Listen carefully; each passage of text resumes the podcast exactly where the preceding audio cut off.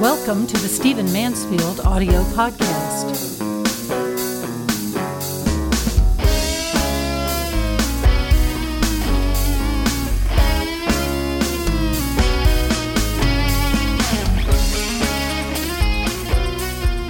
I want to talk to you in this podcast about abortion, and I want to talk to you about the recent Planned Parenthood videos that were released by the Center for Medical Progress. It has been a huge debate in our society. It has been a huge discussion. You've seen the videos, you've seen the news reports, you've seen the arguments. Let me give you uh, some perspective that I think will be helpful to you. First of all, I hope that everyone listening to this podcast was absolutely aghast at what they saw, what you saw on those videos. Yes, there were executives for Planned Parenthood who were negotiating deals essentially for the body parts of aborted fetuses, uh, aborted babies. And yes, money was being made, and yes, it was callous, and yes, over wine and appetizers at trendy restaurants, uh, a medical doctor was actually discussing crushing certain parts of a baby's body in order to harvest its organs. Since then, you've seen things that you don't want me to describe here on this podcast um, that are just horrifying. I am grateful for what the Center for Medical Progress has done. I am disgusted that our Congress has not voted yet to defund Planned Parenthood. I think there will be another fight that will come in the fall that uh, forces that are opposed to abortion may win in being able to hold up broader budgeting processes uh, until Planned Parenthood has removed its uh, has been removed from the federal budget as it should be. But a little bit of background here. First of all, I want to make sure that I make the case and remind everyone that the real horror of this these videos, and there are more to come by the way, but the real horror is not just in the selling of the parts, selling of the organs of dead babies. The real horror is was in the description of abortion itself, and that is nothing new. We have a tendency in America to shift our attention to the least important part of a story.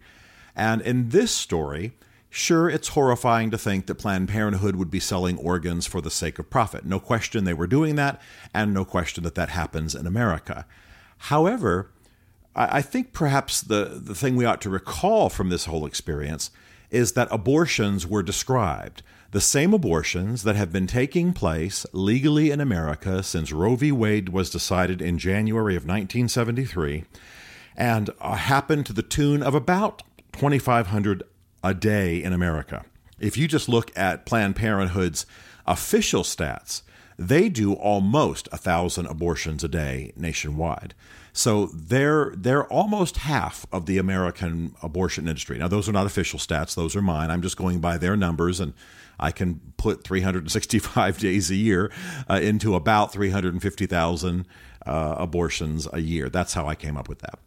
So bear in mind that this has been done legally every day since Roe v. Wade and was done illegally in many states before that, and it was done uh, as a medical practice in some form even back uh, before the American Civil War. Abortion has quite a history, as many of you will know, that ranges all the way back to uh, you know, the beginning, the dawn of time. Babies have been killed, sacrificed, put on city walls in Rome, thrown into rivers when they were undesirable in a society. It's only recently that we've moved that entire process into a more uh, private, sanitary uh, medical facility, which now, of course, means that it's also hidden. But the main point that I want to make here as I make my first point is simply that you remember that what you're most horrified about on these videos is not so much the sale of organs, it is simply the process of abortion as a whole. Yes, Babies are partially pulled out of wombs and then killed. Yes, they are partially born and then their brains are suctioned out of their skulls. Yes, they are crushed. Yes, they are cut up into small pieces. Uh, yes, all of this happens. Uh, there are human beings walking the earth right now who have actually survived abortions and were discovered behind abortion clinics, uh, still breathing. This is this actually happened years and years ago. We have those stories. So uh, I, I want to make sure that you're clear that what you're seeing on those videos, what horrifies most of you, is simply the process of abortion itself. in a sense, and please don't please don't think I'm in any way in favor of this. In a sense, it doesn't really matter if the organs are sold after the baby's killed. The most horrific thing, the most immoral thing, the thing that ought to be the most criminal is that babies are actually killed, pulled from the womb and killed. And this happens to the tune of about 2,500 babies a day in America. If we would think about that, if we would make that front and center of our news cycle, if we were aware of that, if that was any other 2,500 people being killed, the world would be outraged. If ISIS killed 2,500 people a day, if uh, 2,500 uh, African Americans in this country were killed by uh, each other or by uh, policemen, we would be horrified. Uh, if any 2,500 people uh, a day were killed, we would be enraged. That's a faster rate than in almost any war in America over a long period of time. But no, the problem is we go to sleep. The problem is we aren't paying attention to it. The problem is we don't remember it. The problem is that it's done in clinics and in private ways. And I have no, no desire to shame uh, people in some inappropriate way. Uh, who are connected to the industry. But I, I, hope that you're aware aware of the Dr. Gosnell situation, uh, in which in his clinic babies were in toilets, babies were in formaldehyde, uh, babies were their parts were left laying around. It was a house of horrors, and of course, there's not only been a criminal prosecution in that case, but there's also going to be a movie, which I think will be very valuable to us. So just make sure you hang on to the broader point, and that is not so much that organs were being sold, but that that's what abortion is, and it's being done around the country to the tune of about 2,500 a day. I think there might be more.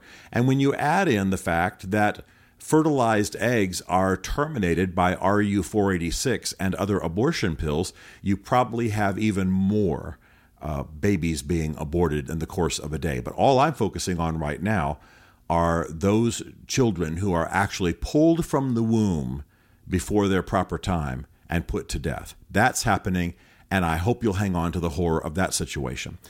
The, the other thing, I, the second th- point I want to make uh, about this entire situation with the Center for Medical Progress and Planned Parenthood is that Planned Parenthood has long been built on an idea, a, a, a vision of adjusting the social balance racially in America. I hope that you will read a book on Margaret Sanger. I hope it will be the book by George Grant called Killer Angel a fine book. He documents Margaret Sanger's life. He tells of her vision. She was she is known as the mother of Planned Parenthood, and she is somebody that many of our current statesmen admire. Uh, Hillary Clinton deeply admires her. But it, I hope it will enrage you to know that Margaret Sanger spoke of undesirable races. She did not think that blacks were fit to live. She wanted the mentally infirm. She wanted certain ethnicities. She wanted the physically deformed to be uh, merged out of the gene pool, uh, perhaps not shot right there on the street, but certainly kept from reproducing. She would like to have eradicated the black race entirely. She cooperated with Nazi doctors. She worked. Uh, she spoke to Planned Parent. Uh, I'm sorry, to the KKK.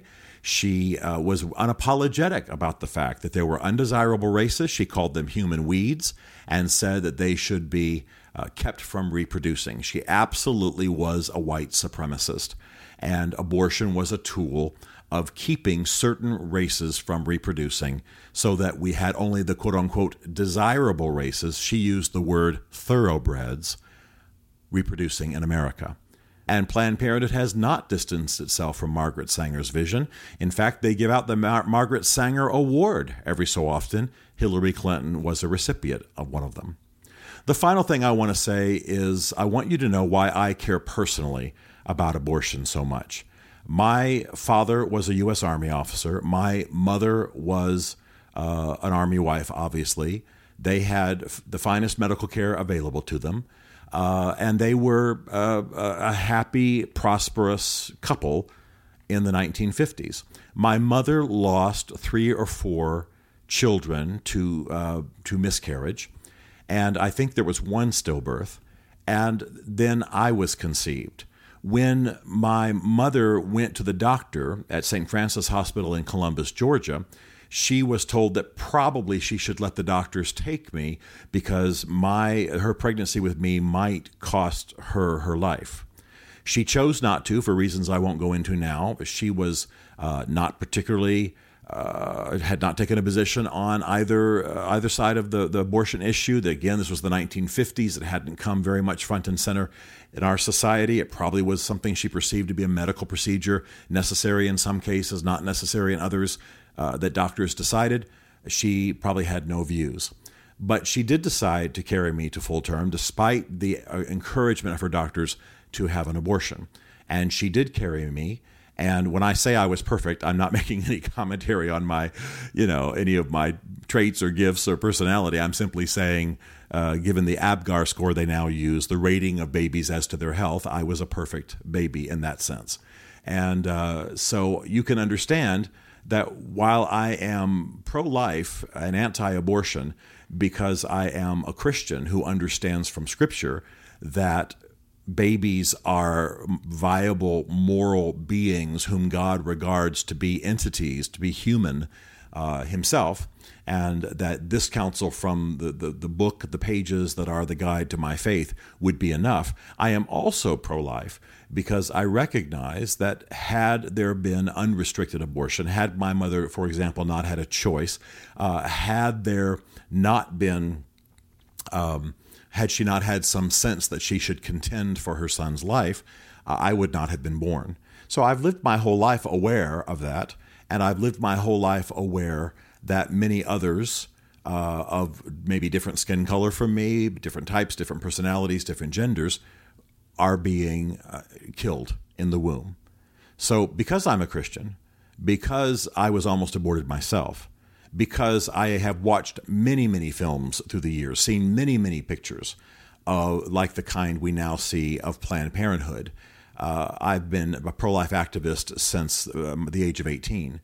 I, I recognize that every day, somewhere between two and 3,000 probably, babies are being killed much in the same way you see in the Planned Parenthood videos.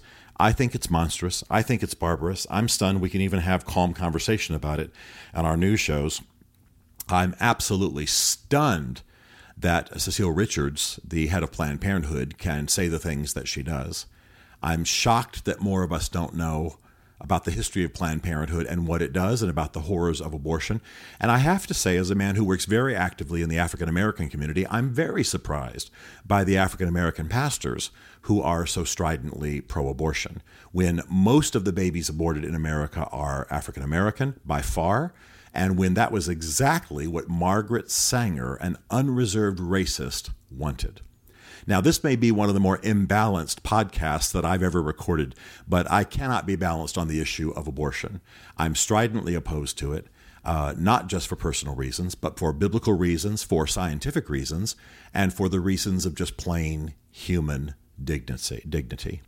Now, I want to urge you to do a few things. I would like to ask you to go onto my website, Stephen Mansfield TV, and sign up for our uh, subscription list. You will get a weekly newsletter. There are other benefits coming. There are courses that we're going to be launching soon online.